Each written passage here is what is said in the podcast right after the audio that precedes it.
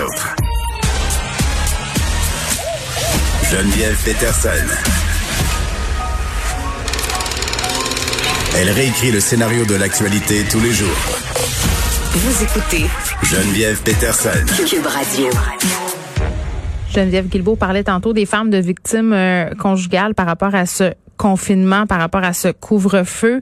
Euh, évidemment, ça a des impacts sur euh, des personnes qui vivent des situations particulières, des milieux qui sont plus marginalisés. Et euh, je pense entre autres aux itinérants. Plusieurs se posaient des questions hier lors des annonces. Qu'est-ce qui va se passer avec les personnes qui en ont pas de maison, qui vivent dans la rue? Les politiciens qui ont tweeté à ce sujet, Véronique Yvon, entre autres, se posaient des questions. plusieurs acteurs du milieu communautaire, comme des personnes qui représentent des maisons d'hébergement justement pour femmes violentées se sont levées parce qu'elles craignent que le couvre-feu affecte euh, leur clientèle entre guillemets. Euh, et là, on se parle des gens en situation d'itinérance. On est avec Michel Monette qui est directeur et fondateur de l'organisme Care Montréal. Bonjour Monsieur Monette. Bonjour. Écoutez, euh, Madame Geneviève Guilbeault a été questionnée euh, tantôt, tout de suite après le point de presse, par un journaliste euh, par rapport à cette question des personnes en situation d'itinérance, parce qu'évidemment, euh, quand Monsieur Legault hier a dit en point de presse qu'il y avait assez de place pour que les itinérants soient hébergés, ça a fait réagir. Vous, vous avez réagi comment quand vous avez entendu ça? ben, on est tombé en bas de notre chaise, on se met à rire. On se tordait de douleur et de rire en dessous de nos tables. Dans le sens où, euh, euh, sincèrement, c'est vraiment drôle, mais en même temps pathétique parce qu'il est vraiment pas au courant qu'il n'y a pas de place. Ben, pouvez-vous nous faire justement euh, parce que moi non plus, je suis pas au courant. C'est quoi la situation en ce moment, euh, nos itinérants? Puis je sais que vous, vous travaillez à Montréal, puis que c'est une situation bien particulière. Là, c'est une grande ville, mais j'ai vu aussi beaucoup de commentaires euh, passer à l'effet que l'itinérance, euh, il y en avait partout au Québec et que ça aussi, c'était pas tellement considéré. Là. Puis ils ont raison, là, l'itinérance, c'est pas juste à Montréal. C'est vrai qu'on a une grande population itinérante à Montréal. Ça va avec le fait que c'est une grande ville. Euh, mais il y en a à Québec, à Drummondville, à Granby, euh, n'importe où. Là, il y en a partout. Mm-hmm. Euh, la problématique, c'est qu'il n'y en a pas assez de places. Le, COVID a coupé, à cause du COVID, la santé publique a coupé énormément de places pour s'assurer d'avoir des, mesures sanitaires et tout ça. il n'y en a pas de place là. Nous, on refuse 20 à 25 personnes à tous les soirs. Attendez. Euh, collègues dans les autres refuges du centre-ville. Monsieur Monette, je veux juste qu'on précise là pour euh, que je sois certaine de bien suivre. Vous dites qu'on a fait des coupures à cause des mesures sanitaires. Donc, ce que je comprends, là, et corrigez-moi si j'ai mal compris, c'est qu'on a coupé des lits pour pouvoir assurer de maintenir, par exemple, la distanciation, ou de pouvoir euh, se plier aux mesures sanitaires dans les différents refuges. C'est ça? Oui, exactement. Bon. Euh, et là, bon, on n'a pas assez de place, puis même si on fait euh, des entrevues euh, avec des personnes qui ont essayé, par exemple, l'hôtel, entre guillemets, la place du Puy ou des nouveaux super centres pour les itinérants, il y a bien des gens qui vont pas là pour plein de raisons. Là, la peur de plusieurs, c'est que les personnes en situation d'itinérance, qui sont déjà quand même parfois ciblées par la police, malheureusement, là, vont se retrouver avec des contraventions, des amendes parce qu'ils respectent pas le couvre-feu. Là, tantôt, justement, comme je le disais, Madame Guilbeault a dit euh, répondu à des questions, a dit qu'il serait pas davantage euh, judiciarisé, qu'on allait faire preuve, euh, si on veut, peut-être de gros bon sens. Y croyez-vous à ça, Monsieur Monette? Ben, je peux pas vous parler pour le centre-ville. Euh, mm-hmm. Je peux vous parler pour euh, la relation qu'on a avec le poste 23 dans l'Est, dans Schlaga.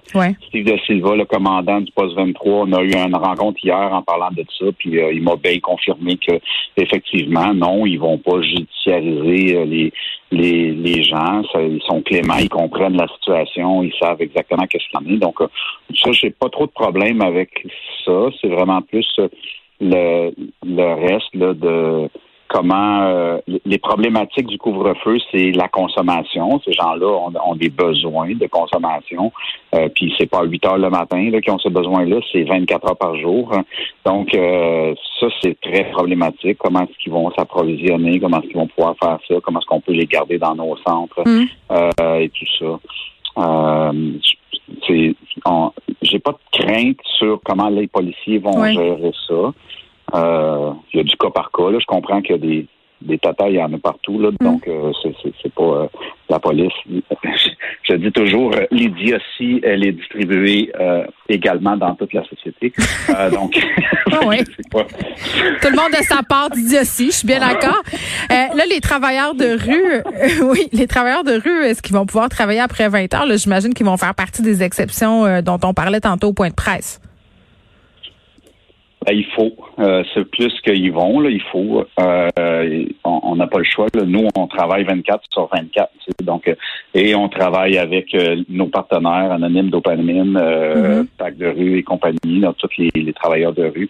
Eh bien oui, c'est sûr qu'eux doivent continuer à pouvoir faire leur travail euh, ils sont ils sont nécessaires euh, au, à, la, au bon fonctionnement du service. C'est sûr qu'il va y avoir moins de gens dans les rues. On va essayer, nous, en tant que refuge, de, de garder les gens dans mm. notre refuge, mais entre, entre essayer et réussir, il y a une marge. Oui, je comprends. Puis, euh, c'est quoi, euh, ça ressemble à quoi le niveau euh, de contamination des personnes en situation d'itinérance en ce moment? Est-ce qu'ils sont très affectés par la COVID-19? Est-ce qu'on a des chiffres? Euh, j'ai pas de chiffres. Euh, et puis, sincèrement, si je les avais, je les donnerais pas. Mais, ah, pourquoi? Euh, je suis très honnête. Ah, pourquoi? Pour pas les stigmatiser davantage? Oui, c'est ça. Je comprends. C'est ça. Pour pas créer un, contexte plus compliqué, plus compliqué pour eux, là, déjà. Mm-hmm. Il y a déjà beaucoup de préjugés envers cette communauté-là, donc on ne veut pas l'augmenter, ça fait. Mais on n'est pas épargné du reste de la société. Là. Donc, on a on a effectivement un, la vague numéro 2 a frappé très fort dans les refuges et puis euh, la communauté itinérante n'a pas été épargnée là, cette fois-ci. La vague numéro 1, on n'a pas eu beaucoup. La vague numéro 2, on en a beaucoup plus. Hmm. Euh, bon, on se parlait évidemment de vos souhaits, euh, mais concrètement, quelles sont les mesures que vous souhaiteriez voir être mises en place par le gouvernement? Parce que là, est-ce que vous avez assez d'argent? Est-ce que vous avez du support supplémentaire d'urgence? Comment ça fonctionne? Euh, pour l'instant, j'ai aucune réponse de tout ça. C'est toutes des questions qu'on va poser, qu'on est mm. en train de poser. Euh, vous êtes un peu euh, à la même place que nous là, dans ça. J'avais une réunion tout à l'heure avec mon personnel et mon équipe de direction et mon équipe de sécurité pour dire ben préparez-vous, là, on va peut-être avoir besoin d'augmenter le nombre d'agents, les gens qui sont sur le terrain, et ainsi de suite, s'assurer de tout ça. C'est une rencontre avec le commandant du poste 23, de mm. planifier aussi pour voir comment on va gérer ça. Euh, c'est pas euh, c'est pas une situation simple et sincèrement, c'est la première fois. Euh, peut-être que votre grand-père sait c'est quoi un couvre-feu là, mais euh, au Canada, des couvre-feux, on n'a jamais connu ça. Là, on sait pas c'est quoi. oui, puis c'est difficile peut-être. Oui, puis c'est difficile peut-être de les rejoindre ces personnes-là parce que justement ils vivent en marge de la société. Donc ça aussi, j'imagine que ça constitue un défi supplémentaire. Moi, j'ai une question pour vous, euh, Monsieur Menot, bien ben concrète là. Euh, étant donné qu'on se traîne plus de change sur nous, plus d'argent liquide, euh, puis on le sait que ça a une incidence directe. il y a beaucoup d'itinérants euh, qui se filent là-dessus un peu pour subvenir à leurs besoins de base. Est-ce qu'il y a une façon qu'on peut les aider? Ben, sincèrement, traînez-vous du change. oh non, je pensais que vous allez. on pourra pas donner des cartes cadeaux, là, je comprends. du papier. Oui.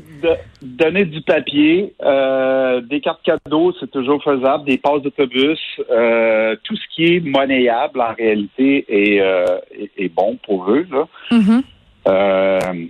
des bouteilles, gardez vos bouteilles, puis trouvez, il y y, a, tout le trouver quelqu'un qui peut venir les chercher, bouteilles, canettes et compagnie, aller mm. les donner dans les centres à la limite et tout ça. tout ça, c'est mais oui, moi j'ai des, moi j'ai, euh, je me fais faire des rouleaux de 1 dollar que je garde dans ma voiture hein, et puis euh, que je donne euh, quand je peux. Donc c'est, c'est, c'est ça. Puis à ceux qui disent que de leur donner de l'argent, ça les, ça les pousse à aller consommer davantage? Ben leur donner de l'argent, ça les pousse à répondre à leurs besoins et la mm. consommation c'est un besoin pour eux. Fait que c'est pas. puis moi, j'ai toujours l'attitude que quand je donne, je donne. L'argent est plus à moi si je te la donne. Tu fais ce que tu veux avec, je te l'ai donné. Donc, que ce soit pour consommer ou t'acheter une cigarette ou acheter euh, un coke, c'est quoi la différence?